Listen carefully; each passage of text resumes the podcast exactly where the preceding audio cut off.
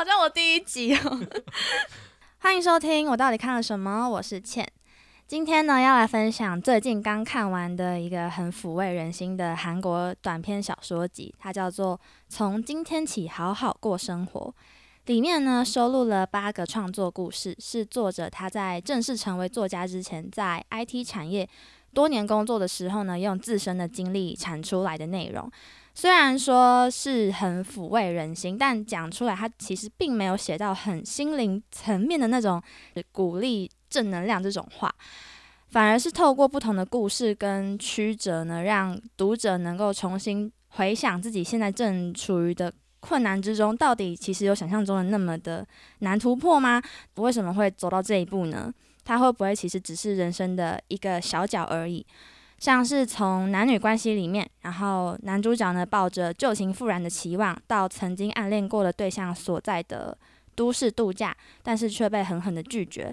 或者是呢，爆红之后的泡沫般的人生变化，就是男主角他在上传了一首简单旋律制成的冰箱歌之后，被公司签下，以为可以成为创作歌手，但是在过程之中跟女友闹不和，也失去了养的狗狗等等的。他写出了从二十岁开始，每个人都会有可能遇到的现实。我看完之后是觉得，世界上其实真的有其他人正在面临一样的问题吧。对于其他人来说，生活的难题会是什么呢？哪些部分值得开心呢？那在这样子的状况里，你是透过哪样的媒介来得到安慰，继续往前呢？今天，今天身为职场菜鸟的我，邀请了有时候小酒馆的酒保熊大来跟我们聊聊生活还有工作这件事情。嗨，熊大。Hello，大家好，我是有时候小酒馆的酒保比尔熊。哇，声音超熟悉的吧？这是我第一次就是连线其他的 podcaster。所以我现在其实非常紧张，所以我对倩来讲是一个陌生人。就是我们上礼拜录制了一集，请大家去收听他的第三季。第三集就是我，我第一次演情境剧，然后觉得蛮有趣的，然后我们因此就是有连线上。没错，对，没错。那撇开 podcaster，他是个 soho 族，soho 族就是指在家工作的上班族嘛。啊，没错。就像大家最近讲的 freelance 一样，就是。呃，是接案子类型的。然后刚听到的时候，我就觉得这样子的人一定是把生活跟工作的平衡抓得很好。哦，不是因为搞不清楚状况，所以 搞不清楚状况。对，就是生活跟工作分不开来的人才会变成哦。对，因为你把生活哎工作融入生活了嘛，对不对？嗯嗯，是没错。那你怎么？所以是心态上面要很抽离吗？还是诶，说个玩笑话啦，今天会当 SOHO 或当 freelance，其实就是被社会遗弃啊，被社会遗弃啊，被主流的上班族制度遗弃哦。对，这样嗯，应该像倩可能还不太能理解，就是当我们到工作到某一个年纪的时候，都会有人常说一句叫做中年失业。嗯哼，对，就是你。呃，你的指甲累积到某个程度之后，开始你的资资历啦，或者是你的呃薪资水平，它会到一个某一个水准。可是这些事情，我们其实对整间公司来讲，它是一个很大的负担。嗯嗯嗯。所以很多人为什么会中年失业，就是因为如果这个公司它的成长性不足，或者它就是没有这样的需求，那这些工作也许比较年轻的人就可以做了，他就不需要花这么多的力量去请你。对，所以才会有什么，就是有优退啊、值钱啊，然后等等之类。那大部分人，因为你做一个工作，然后做到三四十岁的时候，他其实呃，他会变得很专业，就在那个领域变专业。嗯，所以他当他离开了这个位置之后，他要再去竞争相同位置的时候，困难度其实蛮高的。所以为什么很多人中年失业之后都会去做所谓比较呃接案型的工作？对，这个我觉得是一个现在这个社会啊，蛮常态的一个状态。哦，了解。嗯，因为其实接案子它也蛮像是针对痛点，就是他需要什么，我就直接给他，不需要经过其他过程。可以这么说，因为如果你今天在你的职涯里面，你对你的工作领域非常熟悉，呃，就是你不是那个混吃等死的在工作的话，嗯嗯，那你你其实你会接触到除了你公司的主管同事以外，你有可能接触到你这个产业里面的厂商。对上下游，或是甚至你直接面对的是客户，嗯，那你当然会知道客户要的是什么。那为什么现在公司可能有时候不能满足客户？是价钱的问题呢，还是呃流程的问题呢，还是时效的问题？这些可能都是你自己一个人，当你在接案的时候，你就可以去突破改变。嗯，那所以呃，我们把它称为公司老鸟这件事情，他的确都蛮有能力可以自己出来接案子的，只要他愿意的话。嗯哼，了解。因为之前熊大有说过，你之前有在学校工作过。对对对。那那时候是为什么离开？就是因为他学校听起来蛮舒适的。学校的确是一个很舒适的地方，没错啊。但是事实上，它也存在蛮大的隐忧。隐忧什么？就是现在的学员越来越少。嗯，对，从小学一直到大学嘛，那学员越来越少状况下，学校一定会越来越少啊。像今年在招生的时候，有好几间学校已经零招生了。哦，原来。对，那。你如果对这个产业有危机意识，或者是你觉得你不会在这里一直做的话，那的确你要思考说，那你接下来能做什么？嗯嗯，那对我来讲，就是刚好有一个契机，觉得我之前的学长要找我们创业，然后我就觉得好吧，那再试试。对，所以才会毅然决然觉得说，好，那我就不要做了。契机，契机，真的是人生就是这样吗？赶快开一杯酒，小酒馆主题。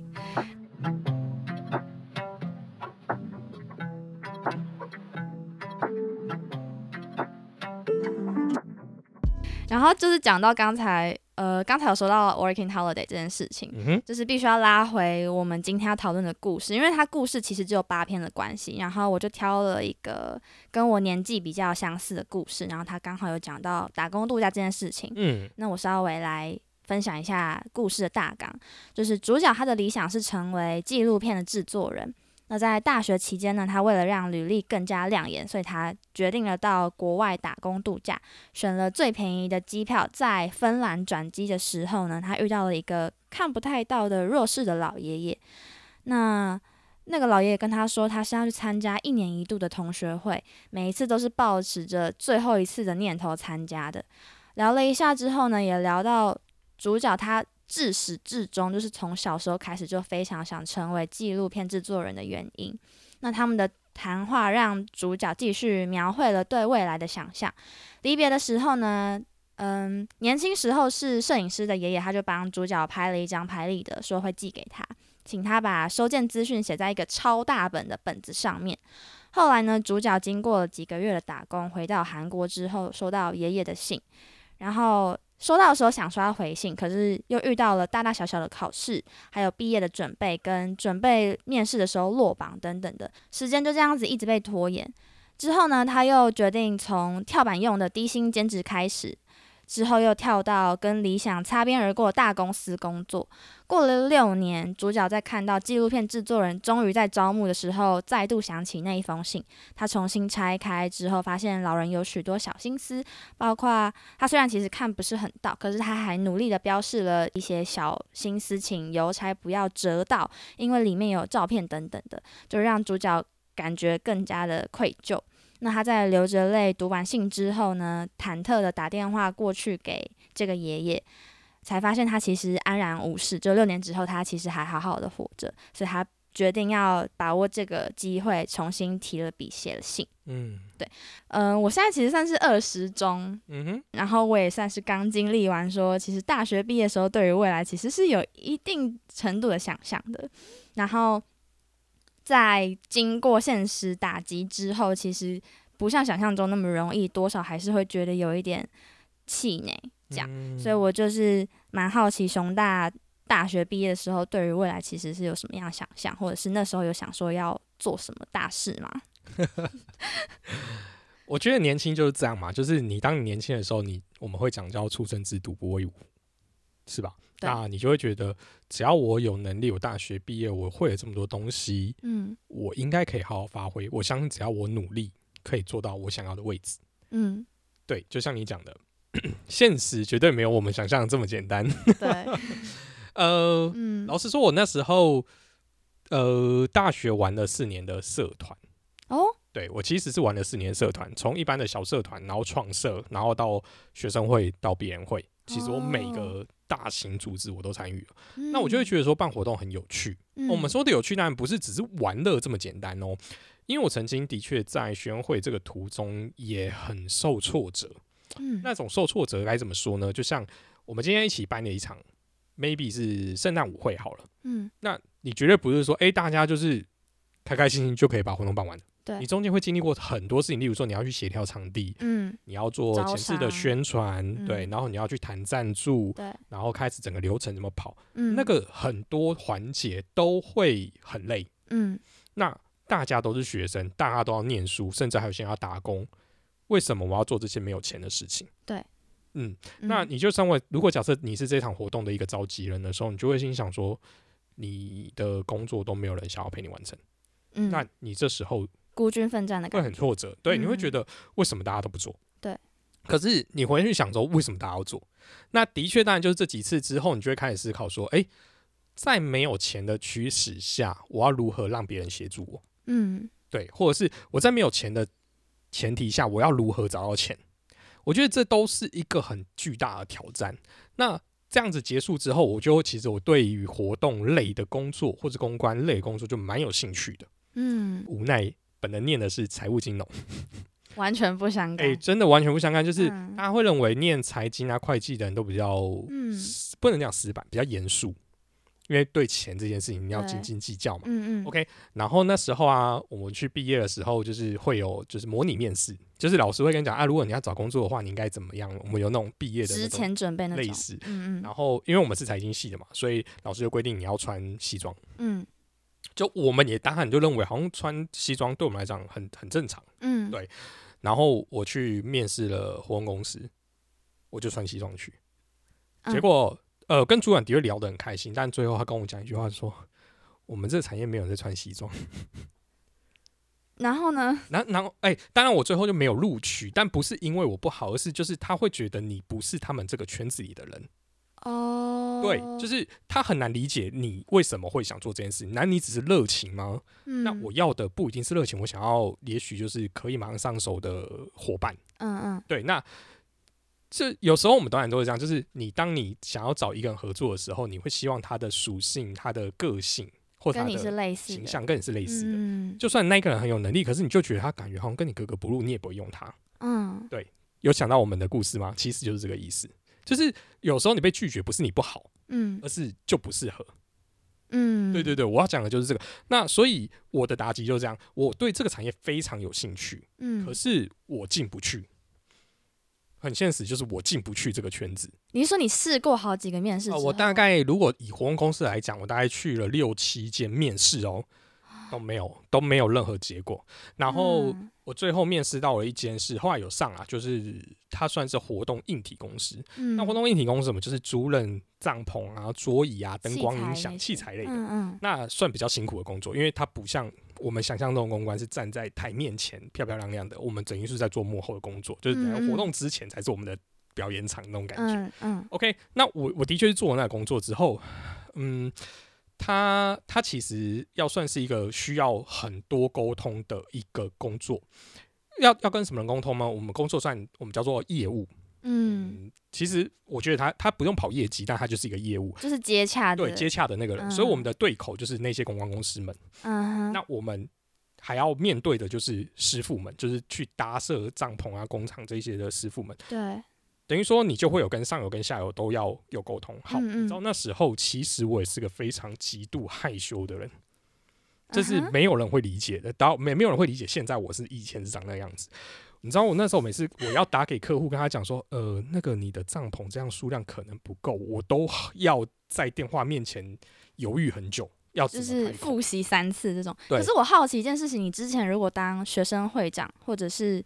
就是 leader 的话，怎么会害羞？呃，这是一个很……如果你今天在一个熟悉的环境里面是 OK 的，所以你一定要熟悉到某一个程度的时候，你会愿意做这件事情。嗯嗯，对，就像就像你一样嘛，当第一次当学生会的时候，然后你要站在台上讲话的时候，是也是会紧张，是会紧张的。嗯对对对对，嗯嗯。那所以那时候我就会觉得这工作很不适合我。我我因为我觉得。压力很大，就是我不知道怎么跟他沟通。嗯哼。对，可是当你们慢慢磨练之后，因为他毕竟还是跟活动相关，你还是有中从中找到一点乐趣。可是他并不是我原本想象办活动的那种。对。所以我最后还是选择离开。嗯哼。那离开之后，我就就回学校工作了。对，就回学校，就从兼任的老师开始当，然后做行政啊，等等等等，就一路做到后来。对，那。学校的工作跟活动有一点牵那是没有关系，但纯粹就是是因为为什么最后回学校，就是因为我离开了那间公司之后，嗯，我就找不到工作了。哎。就是如果我不选择财经类的工作，哦，就是我是找不到我想要做的工作。嗯，对，就是你说门市嘛，我觉得还好，我没有那时候没有太大的兴趣。嗯，然后你我如果今天回财经工作，就陪跟着我同学们一样，就是卖保险啊、进银行啊、买股票这种。嗯嗯，我就又不是很喜欢。对，那我那时候就不知道做什么。然后当然就是学校，就是因为我那时候在学校这么。风云嘛，对不对？就是玩了四年，老师已经都认识你。他就说：“哎，学校现在有一个缺，那你要不要回来试试？”我就说：“好。”所以是母校，对对，是回母校。那你想，就是那个学校我非常熟悉了。你你你做学生会，你一定要跟各个老师们、行政单位都很熟嘛。嗯嗯。所以其实我在那边工作就会相对于轻松。嗯哼。对我对我来讲，在学校工作是超级轻松，我根本不需要努力，我就可以 hold 住新人。因为有点像是你大学的时候已经把你做一半。的确，的确，的确。所以。我那时候就做的很开心，然后加上就是你会又只是跟学弟妹玩在一起那种感觉，嗯，你就会觉得哦很不错啊，就这样陆陆续续做做做做，就大概然后就一直到前阵子。因为刚才故事里面有讲到说，因为可能现实打击关系，然后他本来呃答应别人的一件事情一拖再拖，然后就是他后来想起答应别人这件事情的时候，反而有一点愧疚。嗯，这个事情我比较不会发生的原因是，嗯，我这个人比较急。呃，我所以比较急，就是如果我今天答应你的时候，我就会把它挂在心上。那挂在心上对我来讲就是一个负担，负担，嗯嗯，因为我一定要完成它嘛，不然它就是一个负担嘛。对，所以我就会很很尽快想要完成它。只要我有曾经承诺过的事情，嗯，我都会尽力去完成。嗯，对，所以我不会让这件事情在我人生卡很久。但是其实，呃，这个主角他在回想他跟爷爷的那个谈话的时候，他其实也没有答应过爷爷他会回信。嗯，他只是收到一个，呃，透就是有一种呃经历各种困难，然后终于帮他寄出照片的这个爷爷，就是觉得很感谢，所以想要报答他的这种感觉。对。可是我觉得他有点荒唐啊，就是 他收到信的时候，当下他非常感动嘛。对，他其实当下是感动的。那这感动的时候，他竟然他没有延续他，对他，而而且他他就因为了那些我认为微不足道的事情而嗯而拒绝一封信，我就会说你回一封信要花你多少时间？你又不是在做很重要的事情。嗯嗯，我我如果对我来讲，假设我就像他讲，你刚刚说兼职跳板的工作嘛，我我们就把它想成我们能理解的便利商店。嗯哼，OK。我就算翘班一篇便利商店，我回这封信，我都会觉得值得。对，所以他的这种状态会让我觉得，他就只是在逃避。对，嗯，对。但是不知道为什么，如果是以这样的状态来说，会觉得逃避是个很。理所当然，因为他其实有点像是敞开心胸跟这个陌生人谈了他理想的事情。他如果再回去跟他联系的话，就会有点像是得到这个理想的回应。嗯，对。好，我觉得应该是这样讲。嗯，今天因为他没有，就是我在机场遇到老爷爷，然后我跟老爷爷阐述了我的梦想，可是我回国之后，我却没有积极的往我的梦想前进。反而是有一点为了生活而妥协。对，当我今天收到一个梦想的鼓励的时候，嗯，我是错愕的，就是我是不知道我现在该怎么面对这个老爷爷，所以他会想要逃避。嗯嗯，但我觉得这种逃避是真的不健康的原因是，你如果都不积极的面对不敢面对的事情的话，那那一个东西永远就会卡在那里。对。对，就你看，就是等于说，他到最后六年，他才发现，就是哦，又有招募的时候，然后我要去面对他的时候，他才想到老爷爷。嗯，也就是说，他现在可以大声的跟老爷爷说：“哦，我现在要去做这个样子的面试了，对，或是我要去追求我的梦了。”嗯，所以他才讲，老爷爷就会说：“哦，那很棒啊。”可是如果今天我没有往我的梦想迈进的时候，我这时候如果跟老爷爷联络的时候，老爷爷要回我什么？嗯，他应该是对这件事情是一个很。他会不知道怎么面对老爷爷，他会觉得老爷爷都这样了，他都还这么用心用力，可是我呢，我没有做到，我觉得别人给我期许，我觉得他是逃避这样子的压力。嗯，对，但我能理解啦。我老实说，我是真的能理解。那因为没有完成梦想，没有那么容易嘛。嗯，对啊。可是你要想，你当你坦然的跟人家讲说，我现在因为某些原因没有办法追逐梦想。老实说，跟别人没关系啊。对啊，而且甚至你敢这样直接讲出来的时候，你就知道你的问题在哪里啦。嗯，你反而也许你挂完电话当下你就讲说，对我怎么迷失了我自己？嗯，那你是不是可能在六年前你就可以重新的再去追求你的梦想，不用拖这六年啊？嗯嗯，虽然我们一开始在成长的途中，说像你这样的年纪，我们对未来的期许非常完美，他的那一幅画非常漂亮。可是，当你随着年纪成长，你发现这个这个美丽的画不见得能完成之后，你会自己给你自己一一部分的妥协。嗯哼，我我觉得这是很正常的。嗯，就是我没有放弃这个梦想哦，可是我会对这个梦想稍微退后一步。对，就是例如说，哎，那不然我画半幅画就好。嗯，那可能半幅画我也画不完，我就说，那不然我画个 A 四总可以吧？也是一种画，啊对，也是一种画。对，这就是我觉得这到最后人生。大部分人都会遇到这样状态，真的是这样子。但我觉得至少我有往那个地方去，而不是完全完全。有些人很多，你会看很多戏剧，他说最后那个人完全忘记他当初的梦想。嗯嗯嗯。这这，我觉得这也是一个很正常的事情，应该大部分人才是这样的。嗯，对。这就是为什么我们会常说，哎，小时候学的东西，长大不一定会继续。嗯，有很多的确都是这样。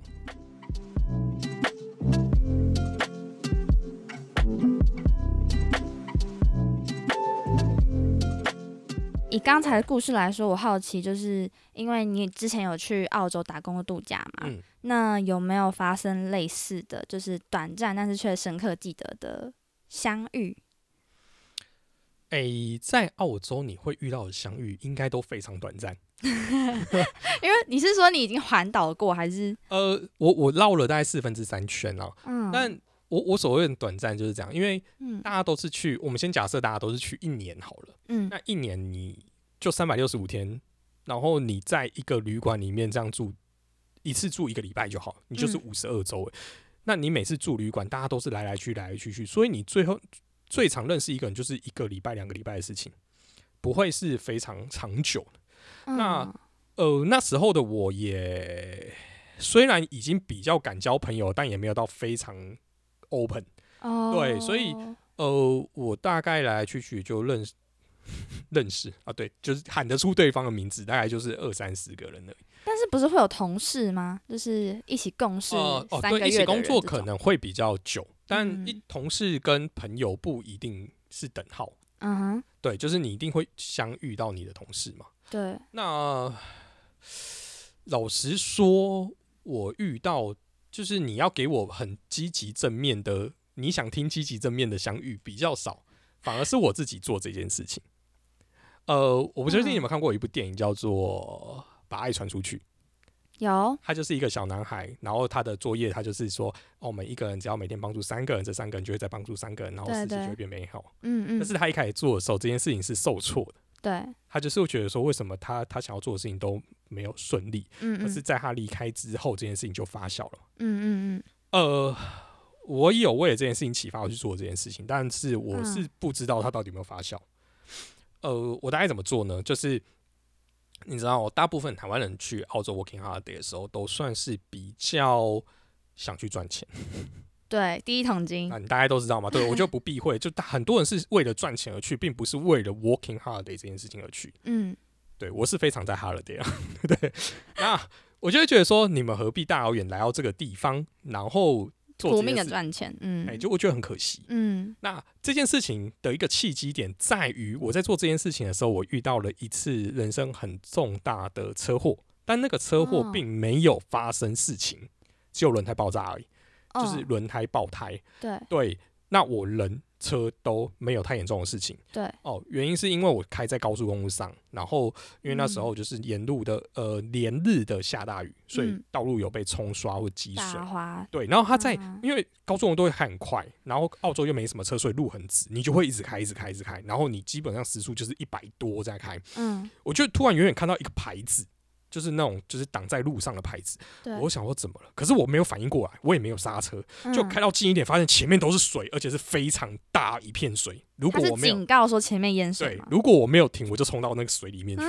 对，所以我就想说，唰赛，所以我就当下最后就赶快踩刹车，然后我的车就是没有翻，可是它就是打陀螺的方式，然后跑到路边去了。然后我就坐在那位置上大概五分钟才回，很大幸哎，就是对，就是庆幸是没有发生任何事情，但我就会知道说，靠，原来人家讲生命这么渺小，就是这个意思哎。哦，对，就是虽然他最后都没有发生什么事情，但我还是有经历过那样子，感觉好像一个瞬间。对，如果我真的没注意，也许我也不在了。嗯，然后我就会觉得说，好，那既然这样，我就要更积极的面对生活。对，嗯，就我本来就已经在 holiday，我就更面对生活，所以那我要怎么面对生活呢？我就只能把我的心态传达给其他人。那大家都来赚钱，你怎么传达哈？OK，那很简单，我就想说，好，那时候我在我们在西澳的一个城市叫 Perth，那 Perth 呢，它有一间餐厅，它是印度的餐厅，那那间餐厅呢？它是做素食的，那它主要的对象呢，其实就是在给呃比较没有收入很好的人去吃的，它算是一个慈善餐厅。了解。那这间慈善餐厅呢，它就是不是付钱的，是 donation 的，就是你可以自己决定你要付多少钱。嗯。哦，我那时候的想法是，我就在背包客栈，就是我们之以前会流行一个背包客栈，我就是说，哎，如果你今天来到 Perth，这是你的第一个陌生城市，对，你可以 message 我。然后跟我说你来，然后跟我讲几月几号，我会带你一天，我请你吃一餐，嗯，我就会带他去那间餐厅吃饭，嗯，因为那间餐厅就是 donation，所以你要付多少都可以，所以我就照我能力去付钱。那我们那时候就会付一个最大的 coin，就是两块钱，嗯，然后我就会说，呃，如果你有遇到其他新的人的话，我希望你也可以带他们来吃饭，因为这对大家来负担不大，嗯，那我就会觉得这是一个希望可以让大家觉得说。你不需要很省钱，然后你可以好好享受一下那个生活。嗯，对，就是因为他刚好他的 view 很好，在一个湖边，所以你可以看着夕阳，然后吃一顿吃到饱。哦，我就觉得这就对大家是一个很大的帮助。对，但是我观察下来，这件事情应该是没有延续了。嗯，就因为我没有听到其他人跟我讲说他遇到这件事情，代表应该没成功。也有可能是因为人数太多，嗯难以找到。不知道，但这个让我想到，就是有一个东西叫做沙发冲浪，你有没有听过？就是等于是你去一个陌生的国家，然后你借住在陌生人家里，然后。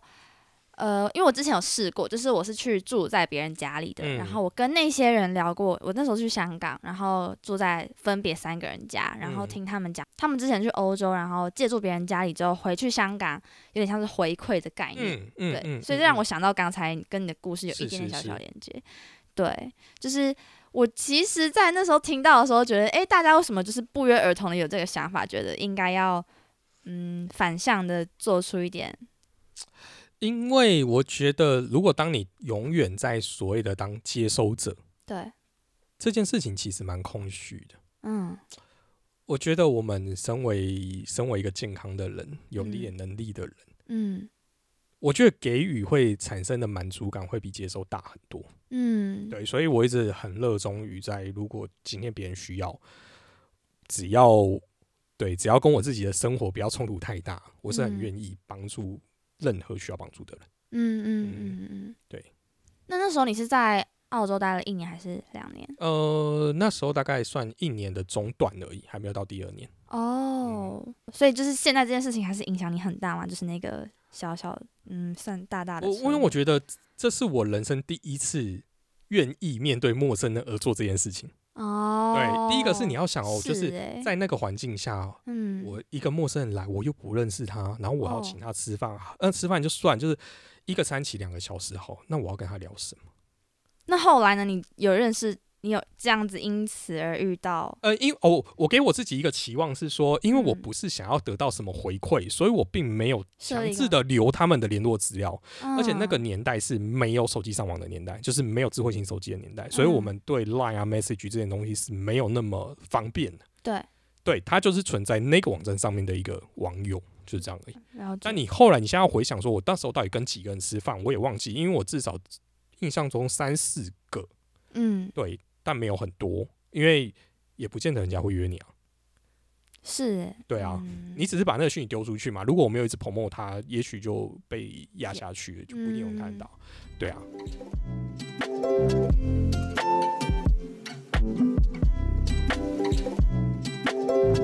最最后是想要跟熊大聊说，因为作者他在最后有提到，生而为人，我们需要的是可以帮我们减压的事物。像他如果工作到觉得很疲乏的时候，他就会埋进书里面写作，或者是在写作没有灵感的时候，他就会回去在工作上面寻找成就。那有什么事情对熊大来说是这样的存在？除了酒之外，是酒吗？哇哦，这件事情好难哦！我告诉你，大家以为喝酒是一种。消遣或者一种享受，嗯，那你要想任何事情，你的兴趣把它变成职业之后，它都不会是一个有趣的东西，嗯，呃，分享一下哈，就是上礼拜我不是去花莲玩嘛，然后虽然那不能算完全的工作，但你就会觉得你难得来到花莲一趟，你想要把你跟你有关系的自媒体素材都整理起来，嗯，那我势必的就会在我的行程里面排很多可以喝酒的地方。嗯，那你去那边喝酒，你也不可能就随便喝啊，因为你毕竟想要留一点什么东西，你就会跟人家聊天，你就会，你就会比较认真的去品尝这件事，而不是玩乐。那个喝酒是很辛苦的。我曾经就有一阵子，就是我会不想喝酒，我会觉得好烦。就是你拿到酒，你会觉得这些新酒你没喝过，你会通常会很兴奋。嗯，可是你当你每次拿到那瓶酒的时候，想哇，我等下喝完之后要说什么？嗯，这都是一个让它不是这么纯粹的东西，对，所以我有阵子就会转换心情，就我就不喝酒。我只能说，为什么我还会愿意坚持？以以我从开始喝酒到现在，不喝酒，但很早了。我就说，把喝酒当成自媒体在经营这件事情的时候，现在也差不多快五年多了。嗯，你要讲哦，其实我经营五年多，我不觉得它是一个很响亮的成绩。就他没有到一个足以维持我生活的成绩，嗯，那他对于我来讲还是一个玩票。可是我的确付出的心力非常多，那你会想一定会想要放弃。可是我当初就会想说，我当初做这件事情，真的只是因为我爱喝酒吗？还是我想做点什么？嗯，对。那你回过头想的时候，你就会知道，的确这一路下来，我靠喝酒多了很多原本我生活遇不到的事情。嗯，新的朋友，嗯，新的生活圈，嗯，对，甚至不一样的人事物，开始做情境剧，哎，这也是一种，对对对。那我就会觉得说，有时候转念一下，你就会觉得他不会这么的打击你啊。我是这样讲。那就像这件事情讲的，他这封小说讲，就是他会转换一点目标。去去调试他的心情，我觉得这势必大家都应该会的。嗯，大家都会。对我，我我觉得，如果你的生活 always 只有工作，或者你的生活 always 只有玩乐，好像都不会长久。嗯嗯，所以有时候我现在当然看到很多人很卖命的在工作，或者很卖命的在做节目，或者是什么之类的。老实说，我都会想说，你们可以不用这样，因为因为你不可能把你永远逼在一个最紧绷的状态。对，你会需要调试的，嗯，对，所以我会希望说，好，你节目真的没有办法如期更新，你就给自己一点弹性嘛，嗯，那你工作真的累了，你就放心的请假啊，嗯，对啊，你真的很在乎老板把你 fire 吗？嗯，讲现实一点好了，嗯，如果你价值存在的时候，老板怎么会轻易放 fire 你呢？嗯，那你要如何维持你的价值？就是你要把你自己过得像生活啊，如果你的生活不像生活，你为什么有动力工作？嗯，那你没有东西工作，你就不可能工作表现好，这是我自己认知的一个循环。嗯，所以当我今天好好工作的时候，我就会好好的玩，而且会非常认真的玩。嗯，就会就会大概是这样。那最后呢，就是想要跟大家分再总结分享这个故事，因为它其实八篇收录的故事，它有讲到亲情，又讲到爱情，然后也有讲到呃很多人跟人之间的关系产生跟。嗯，在生活中啊，工作当中，我们遇到冲突，然后我们要怎么解决，怎么消化，怎么转变心情。然后刚才后来就是也有跟熊大聊了一下，我们应该要，嗯，应该说不要让悲观的情绪沉淀太久，就是我们还是要好好消化。就是悲观是一件很正常的事情啊。嗯，应该是说不是很正常的事情，应该说它会出现是件很正常的事情。对，因为就是。你的人生不可能永远顺遂嘛？对，你总是会遇到一些的挫折跟打击嘛，跟你的预期不如意，我觉得都是很正常的。你如果哎，如果真的是每个东西都梦想成真，你人生也太过于无聊了。嗯，因为你就会想说啊，我想要做什么，什么都可以达成啊，你就不会期待新的东西啊。但如果今天你有机会是嗯，我们讲运气好一点是五十五十好，五十是成功，五十是失败，你就会知道说，哦，这是失败，我可以再努力一点，然后让下次成功。嗯，我觉得是这样，但只是我比较衰一点啊，我可能成实成功率比较低，然后失败率比较高，所以就会让我有一种那种，呃，预期心态是，我觉得这件事情应该是不会成功的。嗯，但是我不会因此而摆烂，而我会出了一点力，但是他失败了，我不会耿耿于怀，对，而不会觉得哦，这个老天对我超不公平，为什么别人做可以，我做不行？嗯，然后因此我就会想很多方式去改变它，突破它。对，但是虽然还是一次一次的打击，但这样的打击其实对我来讲还好的原因是，至少我会排解它。嗯，我不会一，如果你今天对一件事情抱超级高的期待，你每次失败的时候，你就会很痛。嗯，对，那你这么痛几次，就会演变成现在大家文明病会很忧郁。嗯，但是我至少没有让那个忧郁的情形在我的失败中蔓延出来。嗯，就像那个故事里面讲的，就是你要找到一个适合的调试方式，每个人都不一样。我觉得不代表是我的一定有用，甚至我也不是每次都用一样的方法。嗯嗯，曾经我也会喝酒，我不会酗酒啦。我说喝酒，然后或者是旅游，嗯，或者是画画这件事情我都会做。嗯，但我也没有有一个一定的公式是排解压力的。对，嗯，甚至你找人聊天也是一种排解压力啊，嗯，但不要把太多垃圾倒给别人就好了，对，所以我就觉得，嗯，我觉得可以像故事中的主角，就是乐观且找到一些可以处理自己情绪的方法，嗯，让你的人生过得比较开心一点点。嗯，那我好奇最后一个问题，就是你有没有什么话想要跟二十岁的自己说？二十岁的自己说啊。这好难哦！啊，我觉得大家可以去听，就是我们我跟芊芊录的这期节目嘛。我那时候就有讲，就是嗯，他问我说，高中的时候没有什么遗憾嘛？对对，然后我就为了女朋友留在台北嘛。嗯呃，一样的意思，就是我会为了这件事情而牺牲很多我应该可以争取的机会。嗯嗯，因为我讲现实一点哦，嗯呃，我那时候刚结婚的时候，我就问我老婆说。你想我找一个就是可以收入更好的工作，但是他可能会比较忙碌，对。还是你要我找一个我可以应付的工作，但我可以每天准时下班回来陪你？那你知道最后结果是后者？对啊。好，那就很现实嘛，就等于说，我觉得陪伴就对我来讲，感情是我人生中一个很重要的环节。对，我觉得工作对某些人是，家庭对某些人是，对，但至少感情对我来讲是，嗯。那虽然我在以现在来讲，我在工作上真的没有什么没有什么值得吹嘘的事情，但是至少我花很多时间愿意陪我的另一半。对，嗯，所以这就是也是你的成就的一种啊。对，嗯，那所以如果今天回到二十岁的时候，我会觉得我想试试看啊，不是说我一定要，而是说我想试试看，说那如果那时候争取了某些的挑战，会不会是不一样的人生？嗯，就大概是这样。嗯，了解。好，好吧，那今天谢谢熊大来跟我们聊天，拜拜，拜拜。